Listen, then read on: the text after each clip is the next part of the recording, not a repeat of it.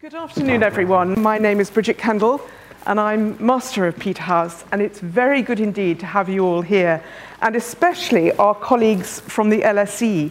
Welcome back to your wartime home.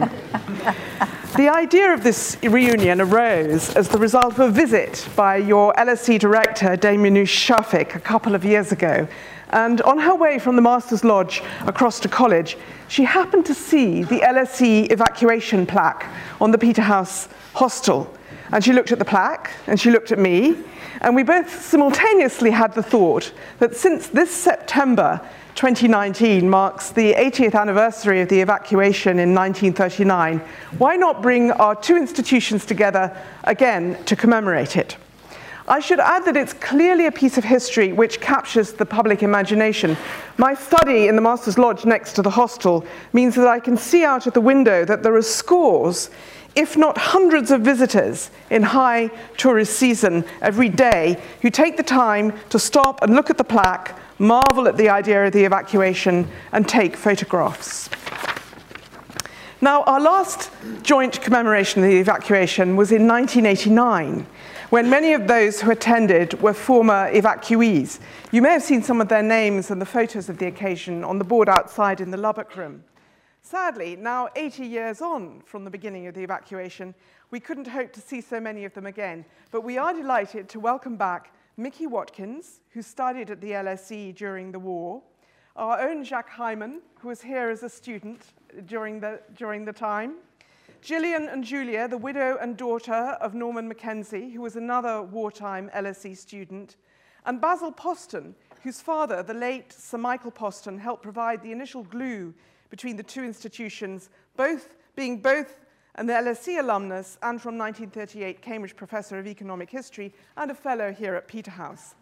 And we do have some of the children of LSE evacuees among us. Our own Peterhouse Emeritus Fellow Martin Golding, whose mother Joy was here during the war, Michael Phillips, whose father and mother were both here among the evacuees, an instance of LSE Peterhouse romance, I imagine, during the war. And here on the panel, Lord Nick Stern, both LSE professor and Peterhouse honorary fellow, and a former undergraduate here, inspired to choose this college because his mother, Marion, was an LSE evacuee at Peterhouse. And there are others here who enjoy affiliations to both places. On the panel, among them, Christina Spohr and Geraint Thomas, who are both at LSE and Peterhouse at various times.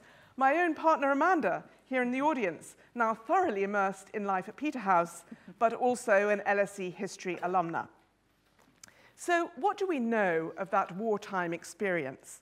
Well, the LSE arrived in Cambridge in 1939. Their wartime headquarters was the Peterhouse Hostel, just across the road. Well, their letter said, wartime address, the hostel. LSE students were billeted in private homes around the city, came together for teaching and social occasions at Grove Lodge down the road. It's now part of the Fitzwilliam Museum, but in those days it belonged to Peterhouse. And some of the academics from LSE were invited to live in college alongside Peterhouse fellows and join them at high table every night. It seems that at first the new arrangement took some getting used to, with the LSE staff not entirely convinced the evacuation was necessary. In 1940, the relative peace of the so-called phony war prompted the LSE director, Sir Alexander Morris Carr Sanders, to see if he could move his establishment back to London. He was told firmly by London to stay put, so we have in the archives a letter of apology he wrote to the master of Peterhouse, Paul Vellacott, asking if they could keep their Peterhouse accommodation after all. Evidently an episode of some irritation and embarrassment on both sides. But after that, the evacuees settled down to life in Cambridge and stayed here till the end of the war. At the undergraduate level, it was very international student community, certainly the LSE contingent, involving refugees from parts of Europe under fascist rule. Stephen Wheatcroft, an LSE contemporary of Nick Stern's mother, Marion, recalled it was a close-knit club of men and women who would stay in touch for the rest of their lives. And another of Marion's friends, Christopher Freeman, remembers fervid conversations about left-wing causes, sing-songs, and high-spirited parties, but also the terrifying experience of bombs falling, because Cambridge was not entirely immune from bombing raids. Another LSE evacuee, Mary Wilson, who dived under the table when the bombs fell, remembered Cambridge as a magical place during the blackout. But she recalled that in the second year, the euphoria subsided. Many more students left to join up, and the wartime atmosphere became more serious. And no doubt because of that call-up, by 1943 to 44, over two-thirds of the LSE students here were women. At the level of the academics, the fellows, the wartime letters that have survived in the Peterhouse archives reflect a real warmth on both sides. Gratitude from the LSE fellows, affection on the Peterhouse side for their companionship. And when the time came to go back to London, R.H. Tawney expressed his thanks for Peterhouse, welcoming in this invasion of strangers, as he put it. However well-intentioned, it must have been a nuisance, and on occasion some hint of irritation would have been more than pardonable, he continued, but you were kindness itself.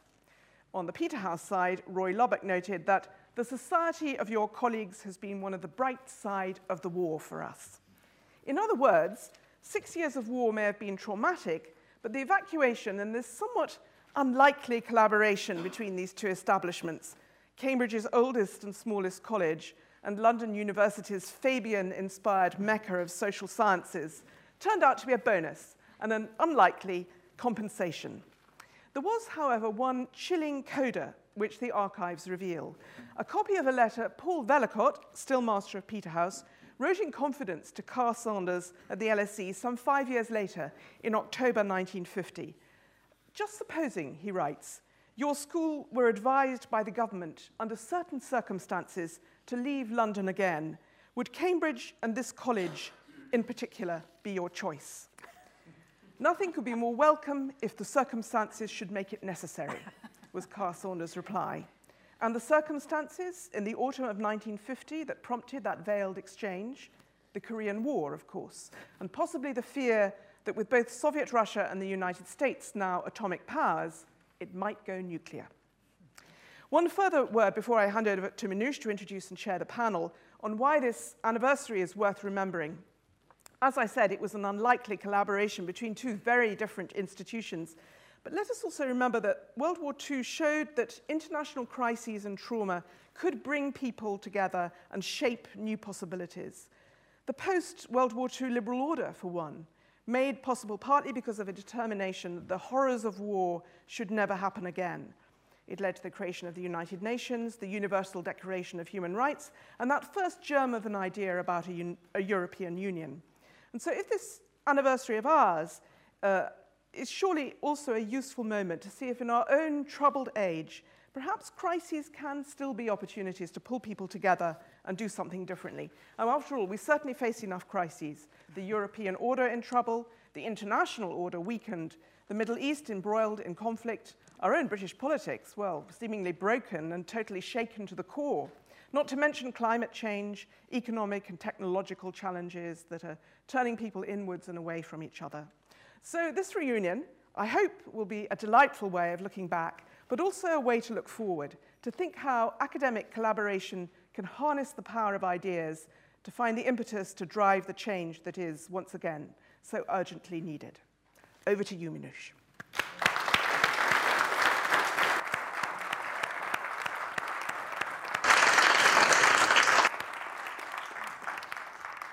Well, thank you, Bridget, for those remarks and for your hospitality today.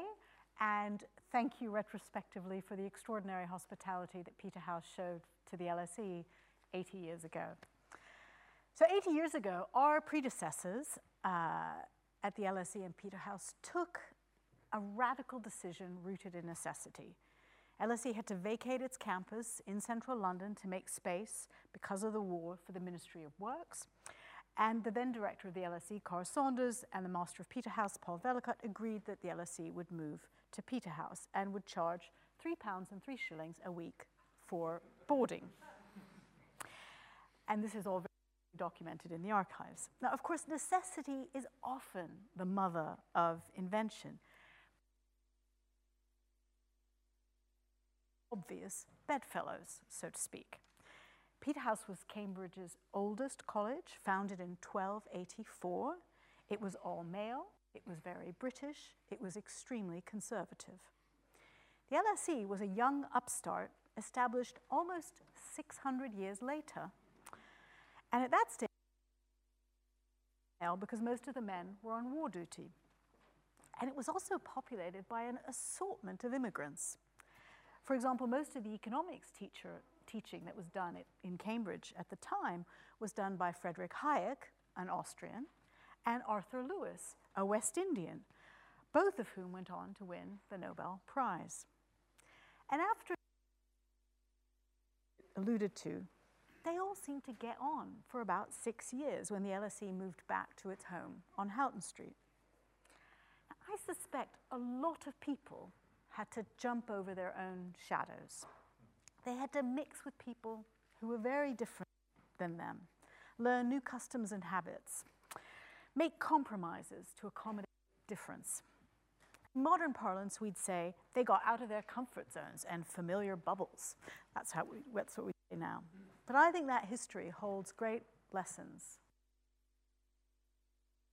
the social science research says. It says that mixed groups are more robust, diverse teams outperform homogeneous teams, that people who are exposed, and at a time when politics and the media are pushing people into echo chambers, we as universities need to preserve that space for different views colliding with each other. I can't think of two economists who were more different than Hayek and Lewis. I can't think of two educational institutions that could have been more different than Peterhouse and the LSE in 1939. And yet they happily coexisted, and I'm sure they were all the richer for it.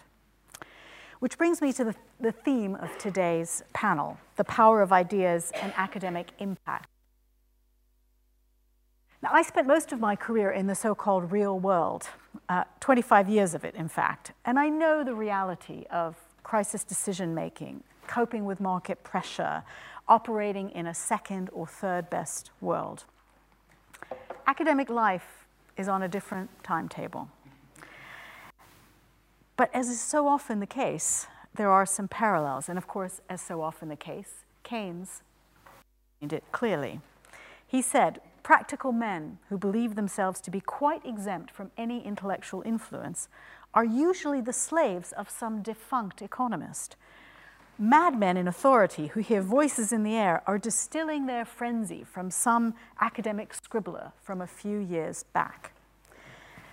And the key lesson for me is that academic scribblers need to be working on the right issues so that when these practical men and women are ready to make decisions, we have something interesting to say.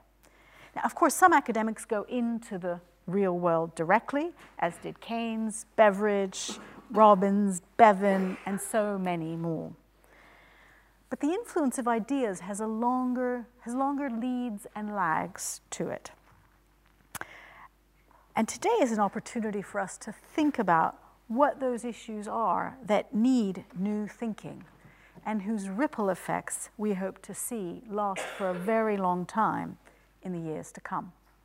Which brings me to our excellent panel this evening. We have 5 speakers. I'm going to introduce them briefly now, and then each of them are going to say a few words in about 5 minutes about a particular theme that they're preoccupied with, and then we'll open the conversation to discussion. So I'm going to start with Professor Christina Spohr, who did her PhD here at Peterhouse and is now a professor at in the International History Department at the LSE, and is currently the Helmut Schmidt Distinguished Professor at Johns Hopkins, but is coming back to the LSE this autumn.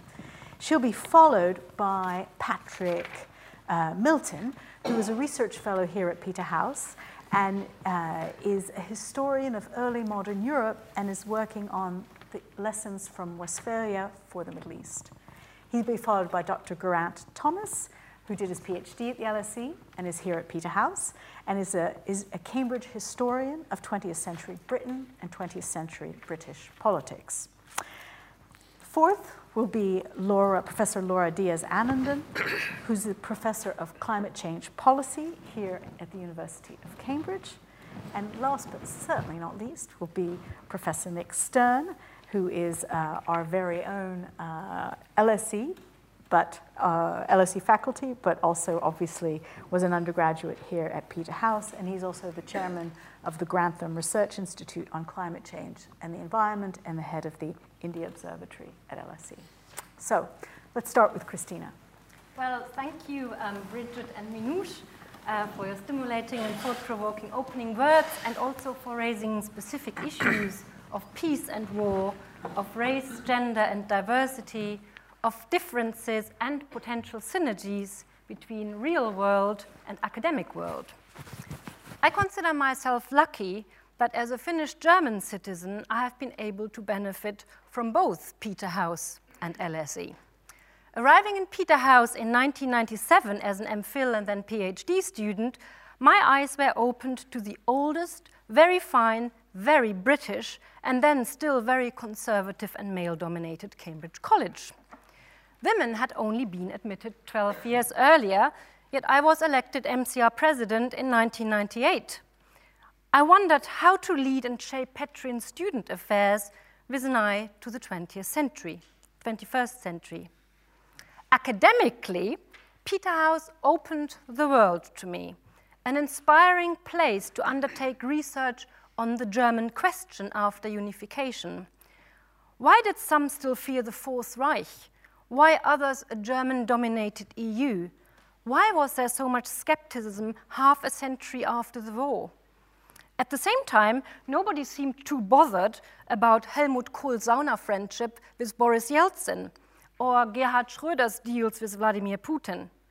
Seeing Germany from Peterhouse challenged me. After the PhD, there was a stint at NATO headquarters in the Secretary General's office before taking up a lectureship in LSE's International History Department. Now, I was thrust into working in Britain's capital, in the most famous social science institution where many of my students hope to become future leaders in politics, business, and NGOs. My perspective in research terms opened out from Europe to the world, to the question of global order. And so I turned to researching 1989 and what came after the Berlin Wall and Tiananmen Square massacre from a global perspective. I have myself vivid but fragmentary memories of living through that time, albeit half-consciously. The fascinating challenge, therefore, for me as a contemporary historian is to try to understand those events both in detail and also in their full context from multiple perspectives. And my eyes were opened further by spending last year on leave from LSE as a professor in Washington.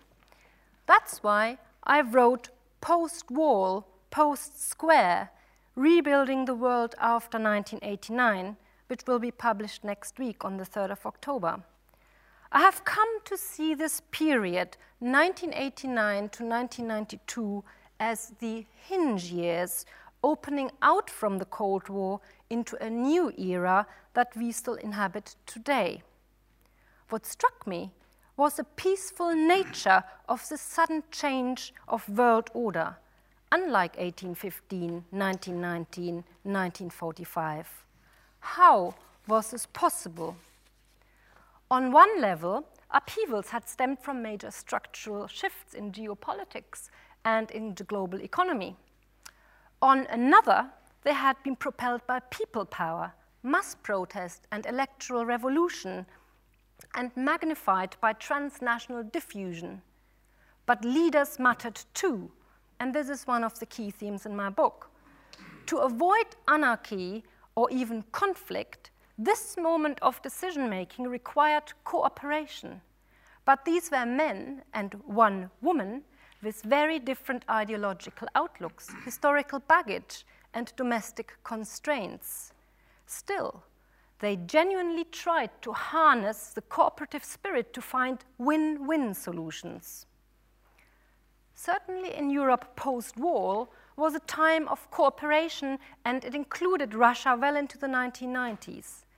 The management of peaceful transformation, I argue, went through the stages of conservation, adaptation, and reinvention. To be sure, A Europe whole and free was made on largely Western terms and through Western institutions, and West Germany effectively ended up absorbing the DDR. As a result, this remaking of Europe through democratization and marketization only fed the triumphalist Western narrative. But this was not the only path out of the Cold War. There was no end of history, no universalization of democracy. Crucially, Deng Xiaoping and the Chinese Communist Party leadership would not allow for political protest. In fact, sobered by the erosion of communist authority in Eastern Europe, the Chinese Communist Party regime cracked down vigorously in June 1989 and reasserted its control. Post-Square was not like post-Wall. And today, 30 years on, this duality is key to our understanding of the nature of the challenge to the global post-Cold War order as we have known it. American hegemony is now under pressure by China, that under Xi aims to be the third superpower by 2050, and by post-Soviet Russia, which is keen, like China, to see a multipolar balance of power in the global system recognized. Both these countries, through cyber attacks and other means, wage nonlinear war on democracy and liberalism. As Putin boldly asserted in June 2019, the liberal idea that underpinned Western democracy for decades has outlived its purpose and become obsolete. The leaderships in Moscow and Beijing now feel it is time to establish what they call the post-West world order. The post-war idea of harnessing of the cooperative spirit that was underpinned by mutually agreed common values and language and a desire for multilateralism to build a better world in the 90s is clearly under attack. So let us remind ourselves, as Bridget and Minouche highlighted at the beginning, how enriching it is when diverse people and nations cooperate constructively and peacefully without giving up their own interests. As much as cooperation is about deeds, it is also about pragmatic dialogue, about finding compromise through common words. Thank you. Thank you, Christina.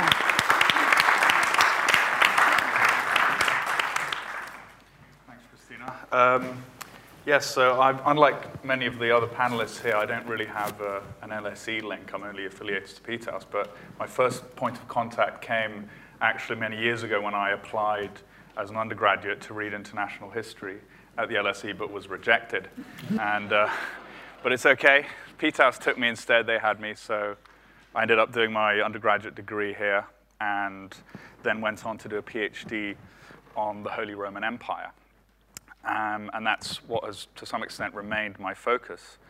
The Holy Roman Empire has long been seen as a kind of model or as a source of inspiration for changes to the world order or to the European order, both at that time, during the early modern period. It was seen by Jean-Jacques Rousseau as being central to the European system, to the balance of power. And then later by, for example, the Abbé de Saint-Pierre as being a possible model for rearrangement of Europe, a Europe in which individual states would lose their sovereignty just as the constituent statelets, the imperial estates of the empire, had a limited form of sovereignty. So one of the main peace treaties and constitutional elements of that empire was the Peace of Westphalia, which ended a long, destructive war. And that Peace of Westphalia has in many ways colored and shaped the way in which contemporary thinkers imagine the international system. It's often seen as the sort of the progenitor of a system of sovereign states, of a system of non-intervention, of a system of international law as we know it today. And so the research project that I'm working on now very much takes the view that this interpretation of Westphalia is actually a misunderstanding, and that if you look at the reality of the way in which Westphalia was negotiated, the impact it had on Europe and on the future relationship between the state and its subjects, between religions, then that can offer a lot of lessons for ending conflicts that are in some ways similar to the wars that were ended at the Peace of Westphalia. So specifically, I'm looking at the Peace of Westphalia as a source of inspiration to end the new wars in the Middle East. And this is something that is, in fact, requested from the region. We've held a number of workshops, and during those workshops, we've heard from a number of speakers who mentioned that they often hear from the region the request of more information on how Europe dealt with similar issues in the past. And so this is very much a case of, Minouche mentioned the importance of the real world and how academic research might have an impact on that. This is sort of a case of the real world requesting academic impact in terms of new solutions that can be furnished by the Peace of Westphalia. And I think the reason why this peace settlement is so apt as a possible new source of inspirations is because of the set of similarities that exist and the parallels that exist then and now. On the one hand, there are structural similarities. These are now cases in which there are asymmetrical wars, in which different kinds of actors are fighting each other, state actors, non-state actors, sub-state actors, transnational actors. That was also the case during the 30 Years' War. Also, sequences of escalation are very similar. Conflicts that start as rebellions within states for greater political freedoms, for confessional religious freedoms, then turn into civil war. They sort of draw in outside intervention. They export instability. They create proxy wars, which then further escalate to direct military intervention, which then merges into this sort of asymmetrical wars that we've been seeing now and that also existed in the 30 Years' War. And the other main similarity, I think, is the role of religion. In both the historical example and now, the role of religion took on its own sort of dynamic. It became destructive, but it also merged and exacerbated existing power political conflicts. And so what the research that we've been doing here in Cambridge, but we've also had partners in the region and also in Germany, is to try and draw some lessons from this. And the chief lesson, I think, is that one needs an inclusive Congress, which tries to represent as far as possible every single conflict actor, and which addresses all the problems at the same time, while also not insisting on a ceasefire, while accepting mediation that is not necessarily neutral, and while drawing in interim settlements that have been reached in advance into a sort of a future overall framework. And very important also is the role of the guarantee. The fact that many conflict parties historically and also now have been reluctant to enter into an agreement because of the fear of being attacked again post-war, because of the fear of the other side reneging on this commitment. And that is often, especially I think in the Israeli-Palestinian case, a fear which sort of inhibits any settlement to be reached or even inhibits the willingness to sit down at the negotiating table. But what we learned from the Peace of Westphalia is that if it's made clear early on that every single party mutually and reciprocally guarantees the entire settlement, not just the aspects that are relevant to itself, that this will have an effect of fostering confidence in the whole process and also trust to some extent, and the willingness to negotiate and to sign the deal in the end. And so the impact that this project has had has been relatively considerable, to the extent that we've had numerous relatively high-profile practitioners at least endorse the concept. Of course, there hasn't been this sort of Congress that we envisioned, but people like Kofi Annan have often spoken about the necessity of a Peace of Westphalia for the Middle East. Angela Merkel has talked about this as well.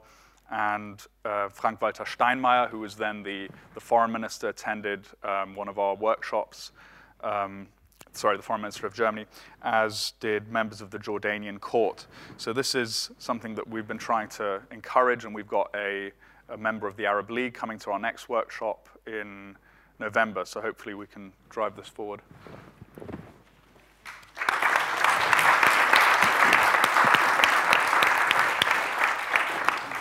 Thank you. Well, since we're in a confessional mood, like Patrick, I also applied to the LSE.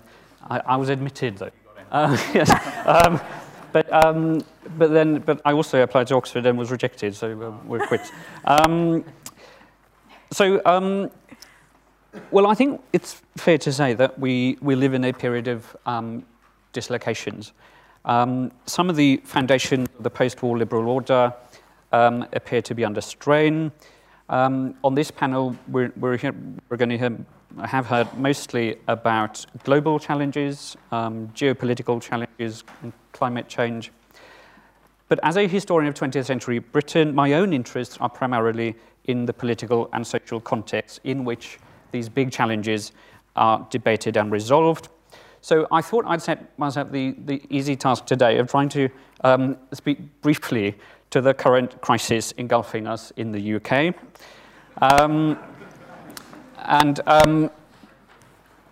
By sketching the particular dislocations that underpin it, and hopefully opening up for discussion the role that the humanities and social sciences have played in informing public debate in the past, and the challenges facing them in trying to do so in the present. There are, I think, at least two kinds of dislocations at work. The first is fairly obvious. It's institutional, and affects the democratic processes by which policy is advocated and deliberated. So the Westminster two-party system is fracturing from within by ideological chasms that no longer appear containable within single parties, also by developments buffeting it from outside. So declining party membership, the rise of single-issue parties, and a rival party of government in Scotland. Our particular system of representative democracy is being tested by referenda, and now arguably by the figure of the political strongman who claims to represent the will of the people. Both of them forms of direct representation that the Westminster parliamentary system was not designed to accommodate. But for us in academia, perhaps the most urgent dislocation is that which has shaken the world of public knowledge. That is to say, the systems of information within which policymakers and the public operate. In Britain, this world of public knowledge has remained remarkably stable until quite recently. It emerged in large part from the humanities and social sciences in the mid-20th century, not least at the LSE, at Peterhouse, and more widely in Cambridge. So I'm thinking in particular of the social studies and policy blueprints of William Beveridge, who we've heard a little about, of the LSE, the community studies of Michael Young, LSE, the economic theories of Frederick Hayek, LSE, the emergence of new explanatory subdisciplines like historical sociology, in the hands of Philip Abrams, who was at the Peterhouse and the LSE, not to mention a host of political historians, moral theorists whose work on conservatism especially helped to shape the intellectual climate of the late 20th century. And these included Michael Oakeshott and Kenneth Minogue at the LSE, Maurice Cowling and Edward Norman at Peterhouse, and Shirley Letwin, who was associated with both institutions. So one doesn't really need to look too hard to find the imprint of these academic enterprises on public policy and public debate. Their impact took many forms: technocratic and applied, educative and discursive, polemical and moralistic, politically aligned and politically neutral. But they all served and operated within a broad liberal consensus. Take Hayek and John Maynard Keynes. They defined the opposite poles of Britain's post-war political economy, Keynes championing the managed economy, Hayek the free market economy, and both were committed liberals. They were also very committed friends, and I think the LSE's evacuation to Cambridge facilitated that. And I've discovered that they were on fire duty on the roof of King's College Chapel together. Yeah. Who was looking after our own chapel? I'm not sure, but so these disciplines still exist. They're still developing. Today's dislocation, though, stems from the fact that they now occupy a more marginal place than we would wish in mainstream public debate. This is often attributed to popular disenchantment with expert opinion in light of income inequality, wage stagnation, especially since the financial crisis. I also think it's a symptom of the democratization of communication in the digital age. On the one hand, the digital revolution opened up channels of expert information for an ever greater mass of people, promising an ever more informed public. But on the other, it has made it easier to transmit in-expert opinions of the kind with which Beveridge, Keynes, Hayek did not have to contend, such that the process of engaging in political debate is now, for many, one that bypasses expert views. So the dislocation of public knowledge in the British political process presents, I think, two challenges. Most obviously, it means the public is less informed than it might be. But this, I think, is a timeless problem. By its nature, academic research will always pull ahead of public knowledge on a particular topic. The second challenge, though, I think is much more urgent and is very much of our own time. We've seen how the crisis of knowledge-based political debate can prompt those who are expert or deem themselves well-informed to question the legitimacy of democratic decisions taken by those they deem inexpert. We've seen this most starkly, of course, in the case of Brexit, amid claims that a portion of the 52% were misled because they lacked the knowledge with which to scrutinize the claims of the Vote Leave campaign. And it doesn't end here. So great has been the shock of Brexit that such doubts about the intelligence of the electorate are no longer confined to the Brexit issue itself and will continue to reverberate for some time. So what I'm saying is that we have a crisis of confidence between experts and the public, and this is very much mutually felt. And herein, I think, lies the challenge for academia in today's world. How does it present itself as a source of solutions without exacerbating the feeling of alienation that contributed to popular disenchantment with it in the first place? Thank you. Thank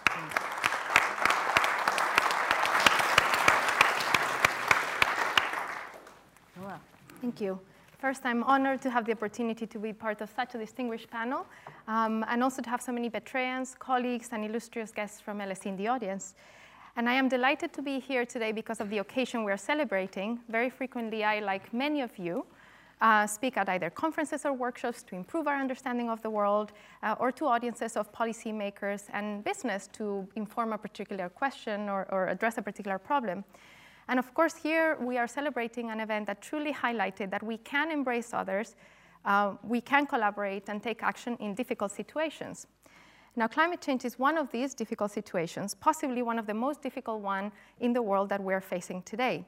So over the next few minutes, I will discuss a little bit about the role of academics and of collaboration to meet the challenge of climate change.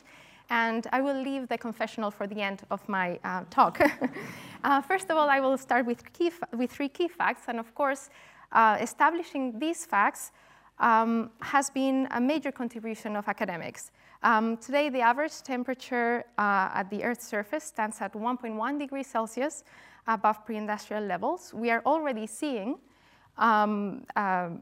changes in weather patterns all over the world, and these patterns are hitting harder and sooner than was predicted just a decade ago.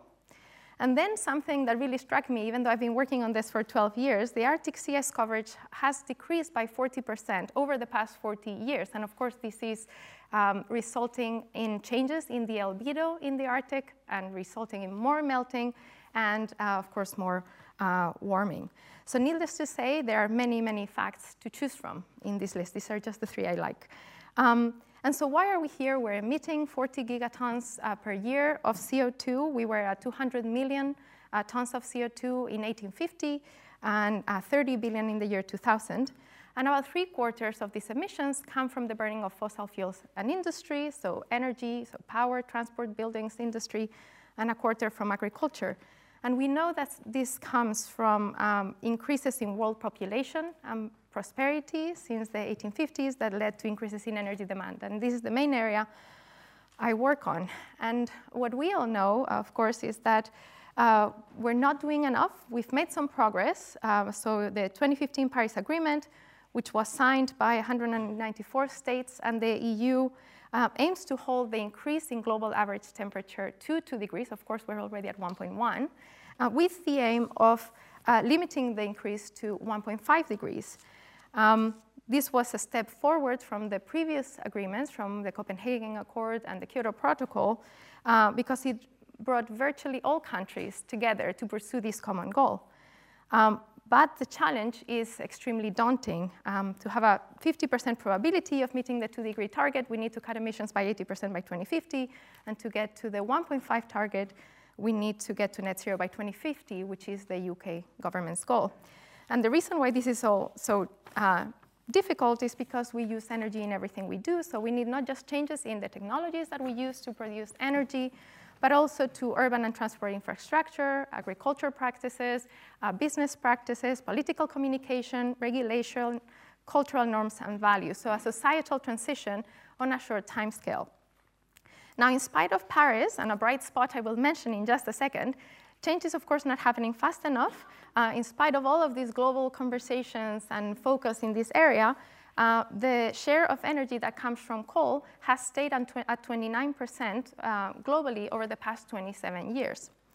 Now, academics have a big role to play in all these areas, and they have already played a role generating both technology solutions, and of course we have a lot of technologies here at Peterhouse, but also generating ideas.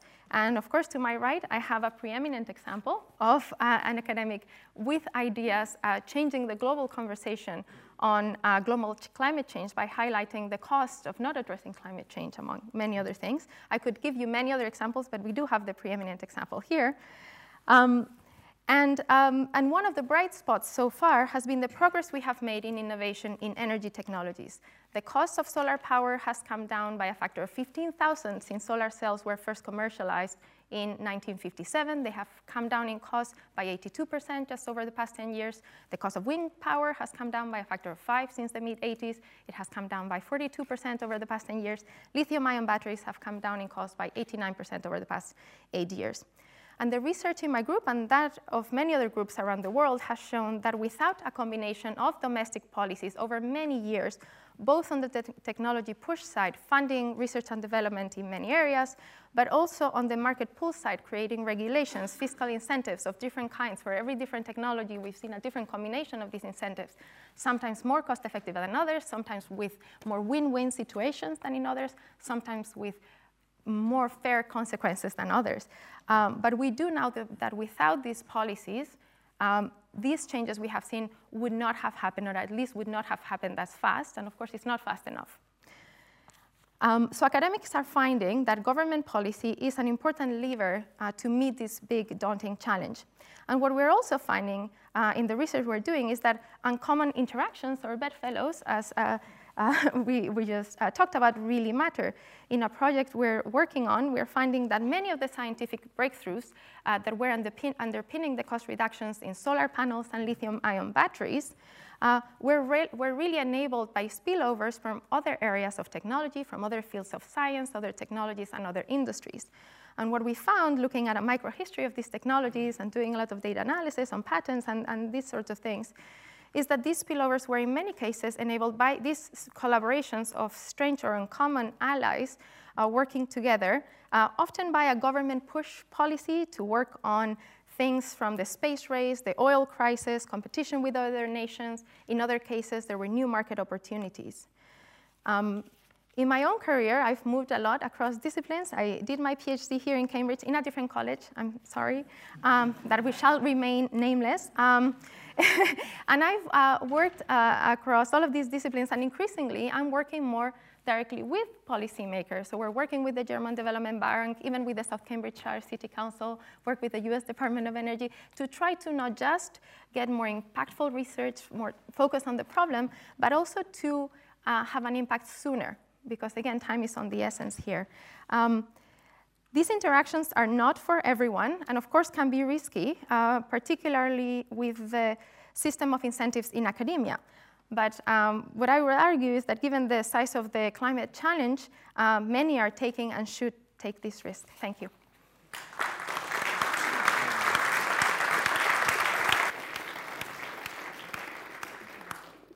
Nick. Thank you very much. It's, I'm very happy to be here because being of Peterhouse and of the LSE, but particularly because of the close friendships which Steve Wheatcroft referred to in the piece that Bridget read out. Steve was a president of the Students' Union at the LSE. His wife, Joyce, was also subsequently, a couple of years later, president of the union at the LSE. And it was a remarkable set of friends, close friends, distinguished, deeply strong, moral people. And one indication of the closeness of that friendship, those friendships, is that we became close friends of those people. So Chris Freeman, Norman Mackenzie, particularly Steve Wheatcroft, they were our friends as well as our parents' friends. It's special that Jill and Julia are here tonight. Now, I want to take up the story of the role of ideas through climate change, sustainability, internationalism. And I want to do it through the key strands in any discussion: values, the analysis of the problem, and the politics. And I've lived my life through all three of them in large measure now. Communications, let me think of as part of politics. Perhaps we can come back to that because that's so important. And my father would have been surprised by this, but I've become a real fan of the Pope when it comes to communications. Now, let me say something first about values, then quickly analysis and politics. For the lucky ones amongst us, the values, it's not true of everybody, of course, but for the lucky ones amongst us, I'm one of them, the values are shaped by, nurtured by family. And I want to illustrate that by reading out just a short part of what Chris Freeman said at my mother's memorial gathering some 25 years ago. Because whilst it's a personal statement, I think it actually illustrates the general issues in a very tight way, and it also says it through the LSE. So that's what I wanted to do. Let me do that quickly. This is Chris Freeman. Was a remarkable man, a great historian of technological change in the tradition of Schumpeter. And now his ideas are absolutely at the front of our thinking of technological change again. I'll read it just a short bit as what he said at a memorial gathering. I first met Marion in 1939 in Cambridge. Both of us were students at the LSE, which was evacuated to Cambridge during the war. We occupied a building called Grove Lodge, and I think it would be true to say that because of the circumstances, we were a close community. But although she was very active politically from her student days and throughout her life, unlike me, Chris Freeman, she was never a dogmatist or an ideologue. Her socialism came from her sympathy with people who were suffering and exploited wherever they were. Then as now, the students at LSE came from all over the world, and we had an unusually high proportion of foreign students, even in wartime. We had Indians, Belgians, Chinese, Turks, Americans, Iraqis, and of course refugees from the countries of Central Europe, then under fascist rule, Germans, Austrians, Hungarians, Poles. Marion befriended fellow students of all nationalities, and our student societies had a genuinely international spirit, as well as an international composition. Marion, more than any of us, embodied that spirit. So you can see that was internationalism. It was socialism. It was recognizing the displaced people. It was fighting against poverty. Those values which, you know, I've articulated through Chris about the individuals are surely those values that we're going to need to tackle climate change and sustainability in what comes. My mother married Bert, who, she was half Muslim and half Christian, my mother, but she married a Jewish refugee who came to this country shortly after Kristallnacht from Germany. But he sort of became an honorary LSE, he was an honorary LSE person, I think, in the sense that he was at the core of that group, and the values in large measure came from him as well. He didn't have formal education, but he read and he talked and he argued, he discussed, and he fought fascism all his life. And he saw straight through Bolshevism. He saw immediately that inherent in the philosophy was domination and persecution. He'd seen it in fascism, and he saw it in direct experience, of course, of fascism. He saw it in Bolshevism. And again, I was lucky. I was never in danger of joining the trots or the... for that reason. I learnt how awful they are at home. Not by seeing it, but by the analysis that my parents offered. So let me turn to analysis. Now, obviously, you have to be very fast, and I want to take the whole sweep of history in the 70 years since the Second World War. As Bridget pointed out, that two world wars and the Great Depression, surely, and blood everywhere, we had to see that the inability to collaborate was deeply, deeply damaging. And as Bridget described, the Universal Declaration of Human Rights, the UN, the Bretton Woods institutions, and the WTO, the beginnings of Europe, came out of that direct experience. Of course, it's still a bigger problem when we talk about climate change, but it's a very different kind of problem because we have to use our ability to look ahead and understand rather than the very direct experience. But it's even bigger in my view. So that architecture which they laid out led to 70 years of quite extraordinary growth. Income per capita went up by a factor of 4 in those 70 years. Population went up by a factor of 3 for the reason we should celebrate, that people stopped dying so young. 3 times 4 is 12. Decimal points don't matter here. You're talking about a 10, 12, 15 expansion in the weight of economic output. And that, of course, was largely fossil fueled and put enormous pressure on ecology, which we've recognized much too late. All sorts of other things associated with that remarkable economic change, some of them much more worrying than the lifting of the many people out of poverty that it saw. Financialization since the 1970s has seen savings and investment, the great story in macroeconomics, and the link between them as being provided by the financial sector as being usurped by the financialization of the economy as a whole, short-termism, and part of the story of huge wealth going to a very narrow part of the population. So that economic story has got plenty of problems, but its remarkable success has to be recognized. The ecological weight, I won't go through again, but Laura has already described that very clearly. But the last time we were at 3 degrees, and we're headed for over 3 degrees if we simply look at the Paris commitments for 2030 that came in. Last time we were at 3 degrees, it was about 3 million years ago, and the sea levels were 10 to 20 meters higher than now. And as Laura described, this is accelerating. Already the West Antarctica ice sheet has probably become unstable. When the Amazon forest could turn into savanna at some tipping point, which is between 20% and 40%, reduction of the forest. We're close to 20% now. And Laura referred to other tipping points. This is deeply, deeply dangerous. Just at 2 degrees, hundreds of millions would probably have to move. It's going to be really hard to hold to 2 degrees, possibly billions. And if hundreds of millions or billions have to move, this is a story of severe extended conflict. The reason for the conflict we couldn't negotiate away.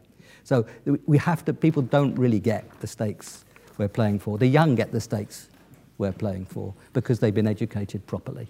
But the olders have not, and it's very important that we get that across. So that ecological story is fundamental. So economics, ecology, technology, as Laura's described, is going to be a huge part, not the whole part, as Laura emphasized, is going to be a huge part of what comes through. We have the great advantage that AI, robotics, and the revolution it's bringing is coming at the same time as the drive to the zero carbon economy, which will also be fundamental change. And AI robotics is going to be fundamental in running the energy systems, the transport systems, the cities, and so on. So in a sense, having those two going on at the same time is a lot better than if they, and we have to put them together, but it's a lot better if they, than if they happened separately. Society and politics, the last strand of sort of 70 years of history, if you like, is that we're going to have to recreate the internationalism which we did create in the 40s after those two world wars and the Great Depression. The biggest, most important countries in the world by a long way are China and India, just simply population, but also if you take thousands of years of culture, whichever way you look at it, it's China and India, the two most important countries. China, the biggest emitter now. India will be the biggest emitter by 2030. They'll meet China on the way down. So our relationships, those are the two countries I spent a big part of my life working in, but the relationship with those countries will be of overwhelming importance, and collaboration, working together with them both, has been a big part of my life, but it's also clearly possible. But you have to be friends. You have to have Chinese and Indian students in your universities. We do. But that has to be built, and it is being built, but it is fundamental to the whole thing. This is a story, if we get it right, of inclusive growth and one that starts now. This is a world economy that has insufficient demand. We need to invest very strongly in sustainable infrastructure. It'll also sharpen supply. We unleash, and we are unleashing, a story of discovery, innovation, investment, and growth of the Schumpeterian kind that Chris Freeman would write about. And there is no growth story. There's no high carbon growth story in the medium to long term because we simply destroy the environment in which we live. This is the inclusive growth story. It's in our hands. We can see how to begin. Laura and her friends are showing us the way. I'm very much involved in the whole international politics of it all. I came back yesterday from the climate summit in New York. This is a story that's in our grasp. It's, if we take on the ecological challenge, what we can do is overcome many of the economic problems that we see. We'll put the technology to good use, and we can draw people together in a more cohesive way, both within communities, in nations, and across nations. And to coin a phrase, yes, we can. But whether we will, and this is what is deeply worrying, and what we have an enormous responsibility to help change, whether we will is a major question. It worries us all, at least I hope it worries us all. And we as academics have an enormous opportunity to contribute to changing the yes we can into yes we will. Thank you, Nick. Thank you.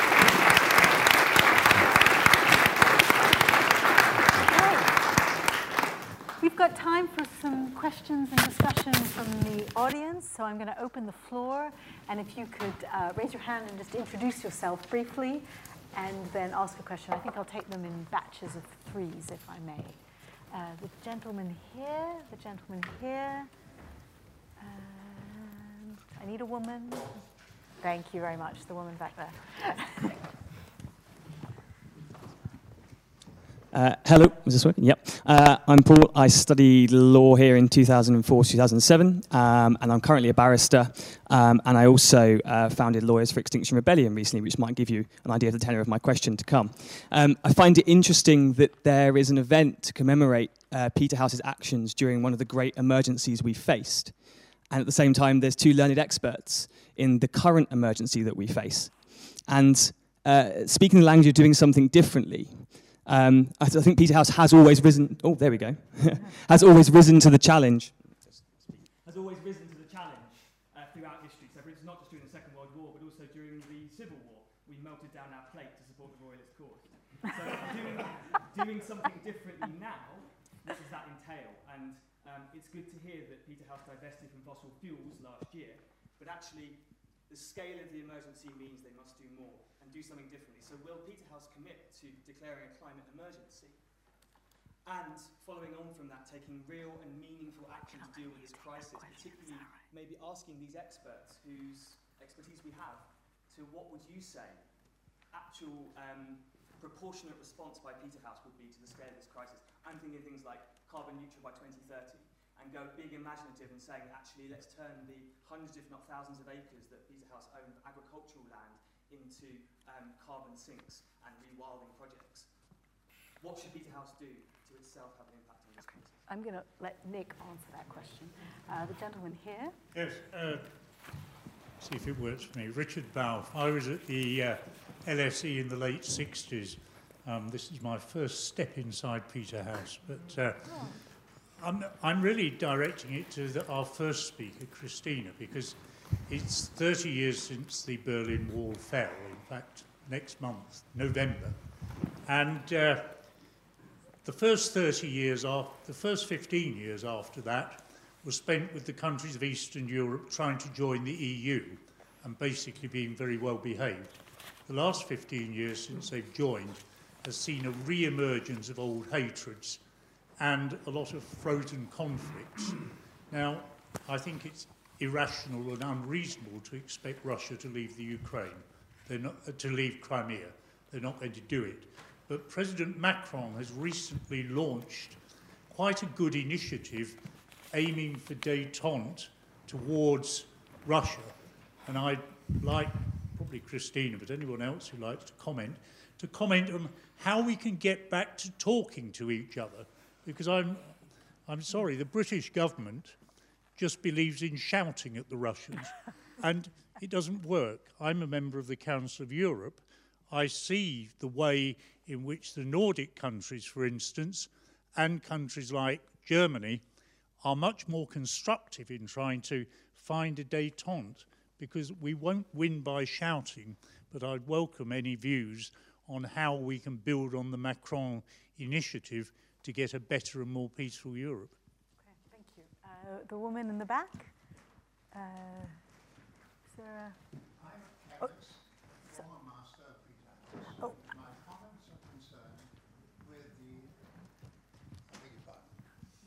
With what the last two speakers dealt with. It is quite true that there is room for optimism. We look at the photovoltaic cells, the generation of renewable energy. Now, what puzzles me is that the West, in particular, is very slow in following the example of Japan, South Korea, and latterly, China, in the fact that you dismiss the use of the internal combustion engine so that you go for low carbon economy, almost zero carbon economy, by not using of necessity the battery, the conventional lithium battery that Laura mentioned, but the fuel cell. You know, the fuel cell has been around since 1839. And many people, Lord Rayleigh and Ludwig Mond, many others tried to develop it.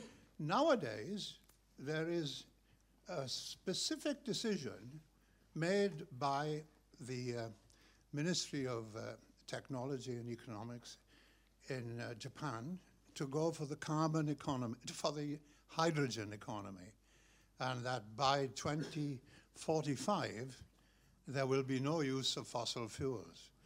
And this is now being repeated, very much so, in the East.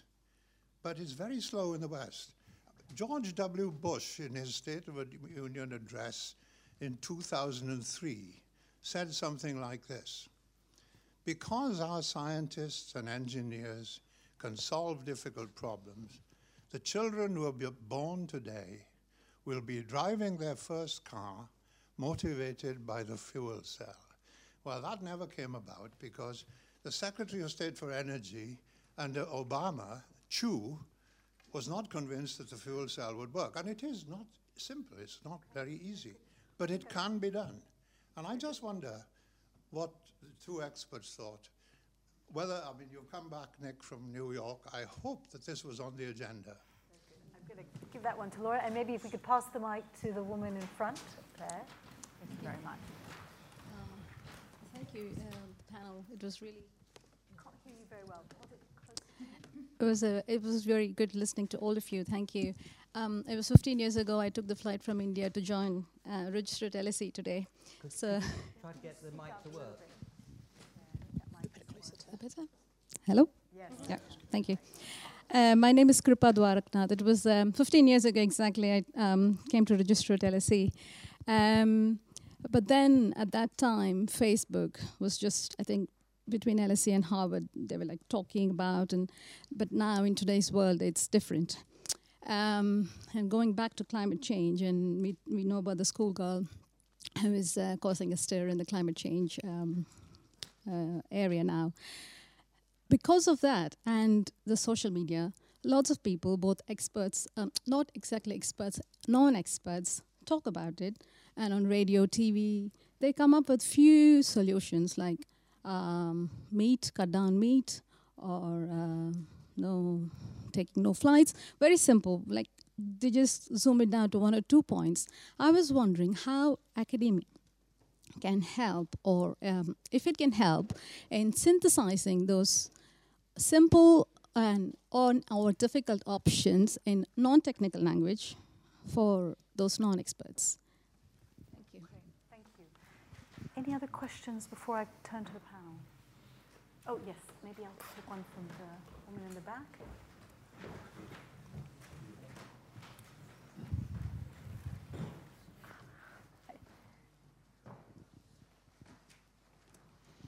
Hello, my name's Ang Harrod. I'm the Programmes Manager at the LSE Faith Centre, and I read history at Peterhouse. It's a great evening. Thank you so much, everyone. My question is for Dr. Milden. Your research seems really fascinating and poses a potential step forward for what's happening in the region. We work on an annual interfaith encounter trip to Israel and to Palestine, and I'm wondering what your focus or advice would be for both next steps for peace process in the region, what's viable, and also what you would say to our students across the Christian, Muslim and Jewish faiths looking to do peace building work on campus. Okay, very good. And I'm going to add a question for Geraint on the current, what happened yesterday in Parliament was not exactly an edifying moment on the state of public knowledge and the manipulation of public knowledge. How should experts, academics engage differently in the world of public knowledge given the very different ecosystem in which we have to operate today? I'm going to start with Christina, start us off. You asked me about whether the French have a better approach and what should happen in comparison to Germany when we look at Russia and how to engage with Russia. I think, well, if you think about the parliamentary debate yesterday, then it's, where do you start when you have this Brexit business going on and you are not even able to communicate in a sort of prudent and pragmatist fashion in your own parliament? Then, how do you start out on foreign policy? But let me point out a couple of things. I think Macron you have to read in a very interesting way, because when you think about his initiatives also in the EU about sort of European security ideas, then there's always a Gaullist tinge to it that somehow the French and the Russians can do something special, and that elevates France on the platform in terms of great powers. Now, if you look at what Angela Merkel has done, it's quite different. And I wouldn't call it a détente. When Frank-Walter Steinmeier was foreign minister, he liked to refer that what she was doing was a Brandian or kind of Ostpolitik. But I would beg to differ. I think, and I think we have to see it with the background, that she is also a very good Russian speaker. I think she pursues more a policy of deterrence and dialogue, of knowing very much where the red lines are, and at the same time trying to keep dialogue open, because I think she has Putin's number. She knows how he functions, when he brings the dog in and she's sitting there, all these little diplomatic games. And that is quite a difficult position in Germany actually to hold, because also on the left spectrum, you have that whole Putin-Verstehertum discussion going on as well. So that's why, in terms of what you see that Germany does in a really big public limelight, you don't see her say very much publicly, because there is all that domestic debate going on at home. But I would like you to think about another leader who also speaks Russian very well, which is the Finnish president. And of course, Finland is a neighbor of Russia. It's not in the NATO like the Baltic republics. It is a member of the Arctic Council. It is watching what's happening with climate change, the opening of the North Route, the shipping lanes, the competition between China and Russia in those waters that are potentially opening up. And there the view is also, you have to know what your own position is, what your own defense is, and negotiate like that, from that sort of internally firm position of strength. Again, you make very clear where your red lines are, but you're also constantly staying in communication to avoid any kind of provocation. I think the problem here is, it's not just what I mentioned in terms of the parliament, but of course, if you think about the Skripal affair and other kinds of things, and you think of the lack of leadership that has been there, and you see, you know, British politicians looking to the Americans, where also you have chaos because you have a man dictating politics by tweets, and then you are already sort of at a neuralgic point. You have to actually start stepping back and really thinking as a leader, you know, if I put myself in the shoes of the other side, where are the opening points? Where, in informal ways, on the margins of summits or in formal conversation, can I find particular points of commonality? So maybe, for example, because Britain sits also on the Arctic Council, that is a forum where you're not meant to talk about security. You could start talking about climate, for example, together, at least in the same room. I think that would be a way forward.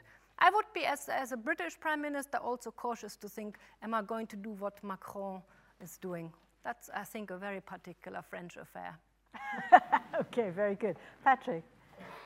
Yes, so I was asked about the next steps for the Middle East. I think sort of coming at it from the perspective of the project that we're working on here at Cambridge, the parallels to the 30 Years' War and the lessons learned from Westphalia, the analogy is not, it does not exactly work in this case, because in the 30 Years' War there was already a direct full-scale conflict between great powers, which overtook a localized regional sort of conflict, whereas now it seems to be the case that there is a risk of this kind of war breaking out at the moment, particularly between Saudi Arabia and Iran. But that doesn't mean that the same sort of principles don't apply. The Westphalian settlement did not only end real full-scale wars, it also diffused other crises and ended cold wars.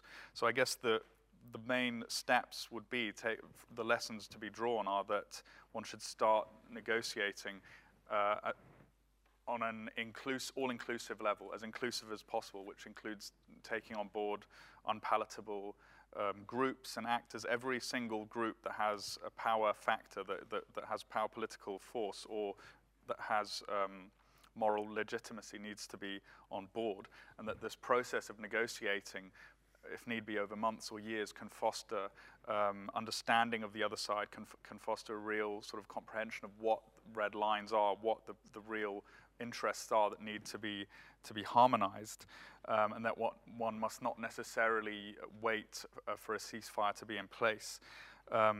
You also mentioned the Israel-Palestine issue specifically, and I would say that any localized conflict is always embedded into a broader geopolitical context. It never exists in a vacuum. So even if there were a sort of a manageable working solution on the ground, it would always, that works in theory, it would always need to satisfy the interests of allied powers, of powers that have a stake in the matter. So there needs to be, there would, in that case, I think, need to be a two sort of track approach. There would need to be an agreement among the relevant great powers who then have the ability to force their junior partners to make the necessary concessions. I don't think the Israelis, for example, would be willing to agree to the kind of concessions that are necessary for a working solution without major pressure from the United States. The United States would only apply that pressure if they get other concessions with regard to other areas, such as, for example, Saudi Arabia. So it all needs to be tied up as closely as possible. Making the problem bigger actually makes it easier to solve. It's one of the paradoxes of international negotiations. Geraint, over to you. Thank you. So, speaking of making the problem bigger, yes, let's turn to British politics. Well, quite. Yes, where to start? So I was asking how might academics engage differently in the political and policy processes. Well, I suppose the first thing to acknowledge is that we're sort of dealing here with two audiences. We're dealing with policymakers who are in a sort of technocratic position and are able to implement policies, design policies and implement policies. But in many ways, before we get to that stage, we need to address ourselves to public opinion. We need to mobilize public opinion. We need to search for public approval. So how you do that is a very good question. As a historian, historian of the 20th century, there is an interesting transition in the way academics engage with the process of policymaking that takes place in the mid-20th century. Up to the mid-20th century, a lot of academics tend to work very directly with political parties. So Harold Laski at the LSE is probably one of the great examples. And that makes a lot of sense. The political parties are those who hope to be in government and in a position to implement policies. But if you look at the kind of policy agendas that really took off anew post-war, so things like climate change to some extent, environment, women's lib, those sorts of things, they were driven mostly by single-issue protest movements allied to interest groups and non-governmental organizations. So in some ways, I think our task is, yes, to engage with the political parties, but I think the history of the post-war period suggests that we're onto a better wicket if we actually engage more directly and more thoroughly with non-party organizations, so NGOs, interest groups, protest movements. Mm-hmm. Thank you, Laura. I'll try to answer the question of Sir John, and it was about hydrogen and why are we not doing more about hydrogen in the West.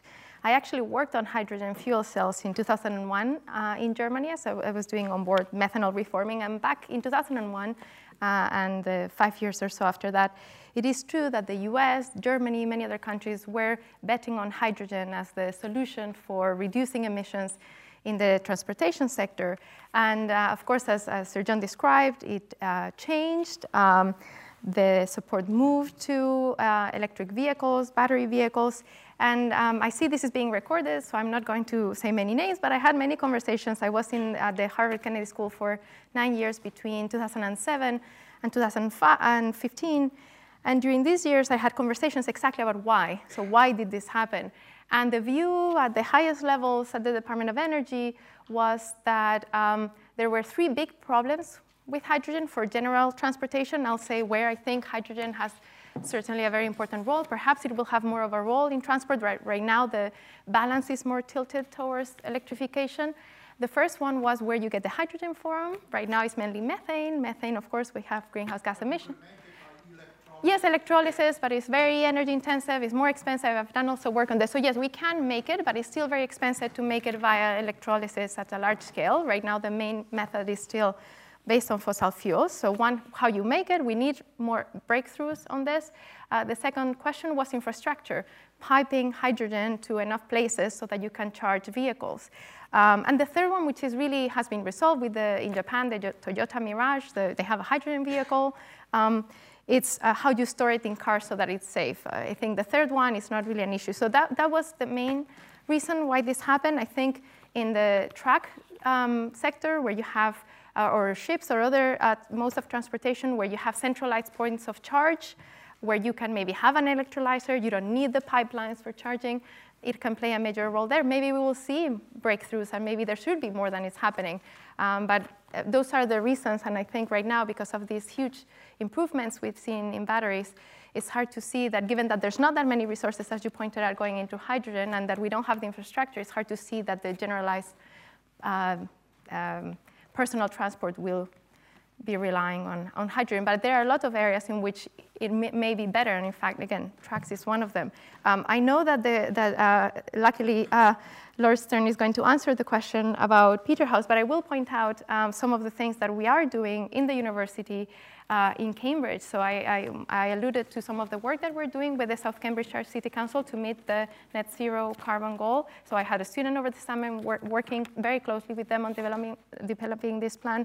We also have here, actually, one of the leaders of CASP, which is the Cambridge University Science and Policy Exchange, which has a team, Carla is over there, working on developing the net zero plans for Cambridge. And of course, they impact Peterhouse, because people get to Peterhouse through transport and have electricity through the grid. So we are and this is one of the areas where it's actually hard to do as an academic. We don't have the incentives, but as I mentioned in my remarks, I feel it's essential to do this. And again, I think the students and researchers are really calling for this. So I think there's how many, 10 working in CASP, working with the Cambridgeshire City Council on the net zero plans, because they do need the expertise. Nick. Thank you. Just as a footnote, what Laura said, in the UN on Monday, you got Maersk, the biggest shipping company, declaring net zero by 2050. And for them, it's largely a hydrogen story. I sat next to Martin Lundqvist, who runs SSAB, a big Swedish steel firm. And they're now making steel with hydrogen rather than coking coal. And they do make their hydrogen from electrolysis. So I think it's on the way. I think we have this picture of Australia covered with solar panels using electrolysis to create hydrogen, and then liquefying and putting it in the ships that they use for liquid natural gas, sending it off to China and Japan and elsewhere. It's really possible. And when you start doing things on scale, one thing we've learned is how fast those costs fall if you're really committed. So I think we're going to see that a lot, but I suspect, as Laura said, it's sort of in the shipping area or some specialized applications within steel and so on. Now, what should universities do about all this? Well, the key thing is to do what you're good at. Where are your contributions going to be the biggest? Where are you going to move the needle? Where are you going to make really big change? It's education, research, engagement. That's what we're good at, and that's where we should focus. Why are the young people coming through so strongly now, whereas people up to 25 were educated on this? They understood it. The schools are on this case, and they've been there for quite a while, and we should salute the job that they've done. I listened to Greta in the General Assembly on Monday, and she's absolutely on top of the science. I sat on panels with 16-year-olds. We had the group at LSE on Friday. They understand this stuff. They're on top of it. They're on top of the detail. They're not just shouting. What they're doing is showing, this is the detail of the crisis that we're in. And the very best of them, not all of them, the very best of them start to go into the detail of how we get out of it. So the first thing is education, of course. That's the school. They're doing a good job. But much of that education has to come at university. MIT won't let anybody leave MIT unless they've taken some classes in sustainability.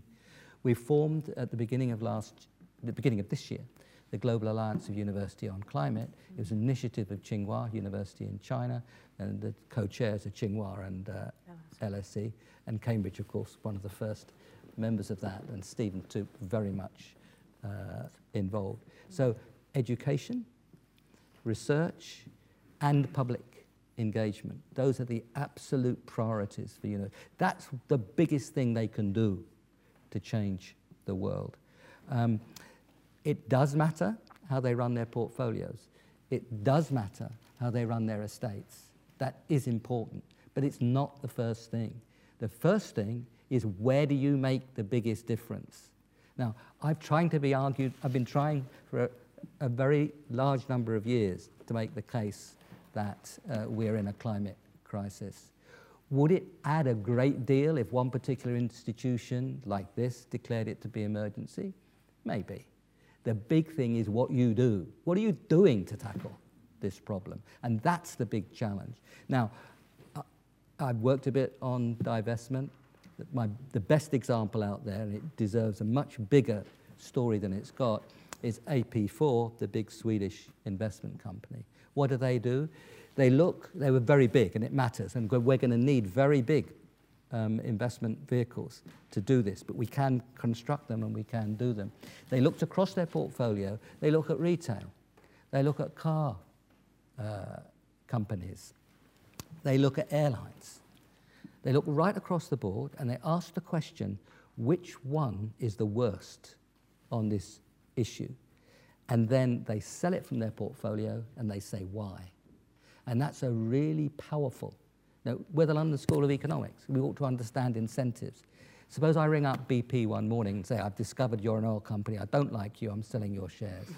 Well, what do BP do? Well, they're under a bit of pressure to, not enough in my view, but under a bit of pressure to work away on a slice of their activity that's in renewables, a tiny fraction of what they do. Now, don't get me wrong. We should sell those shares. But the biggest story is when you work on the demand side and the supply side at the same time. And that's exactly the kind of thing that AP4 does. Airlines demand, we should be selling our shares in the most inefficient airlines that waste fuel, and we should say why. If we're picking off the oil companies, let's pick off first ExxonMobil, which has played such a big part, as our friend Naomi Oreskes has shown, in undermining the science. That way, you build the incentive structures into your divestment policy much more powerfully than just concentrating on the supply side. Although you should, but we've got to be clever in that. And you've got to think, and you've got to use the analytical powers that the subjects that we practice give us. Okay. So I wanted to first start by thanking the panelists for giving us such a rich array of issues to think about. As I've been sitting here reflecting on what would have our predecessors, Bridget, have made of this evening. And I came away with three thoughts. One, they'd be really surprised that these two institutions are now run by women. That would be really weird. But I think run is a strange verb in this. Anyway, that's a deeper conversation. I think the second thing is they'd be incredibly pleased at the rich array of connections between Peterhouse and the LSE that exist still 80 years later, which is fantastic. And I think they would be so delighted that that still happened. And I guess my third reflection is that I often think that previous generations, and some of you whose families and parents probably had great turmoil and upheavals in their lives, and you look now, and we reflect now on what we consider upheavals, they seem pretty small. And I suspect they, in the midst of war, you know, if I was told, oh, Minouche, you have to move the LSE to Cambridge next month, you know, it would be such a huge thing.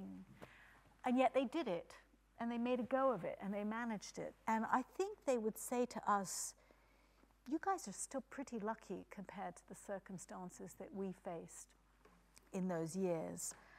And they would probably warn us that we need to keep focused on avoiding the circumstances that they faced 80 years ago.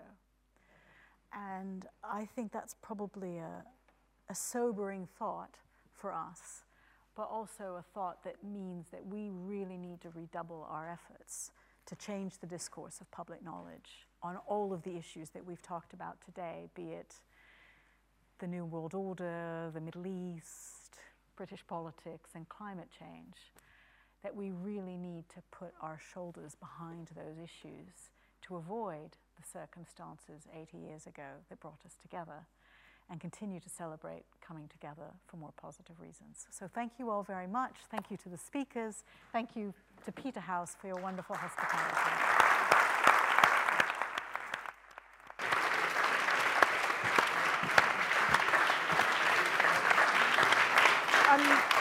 Just in conclusion, very briefly, my thanks to Minouche and to the panel for a very stimulating discussion.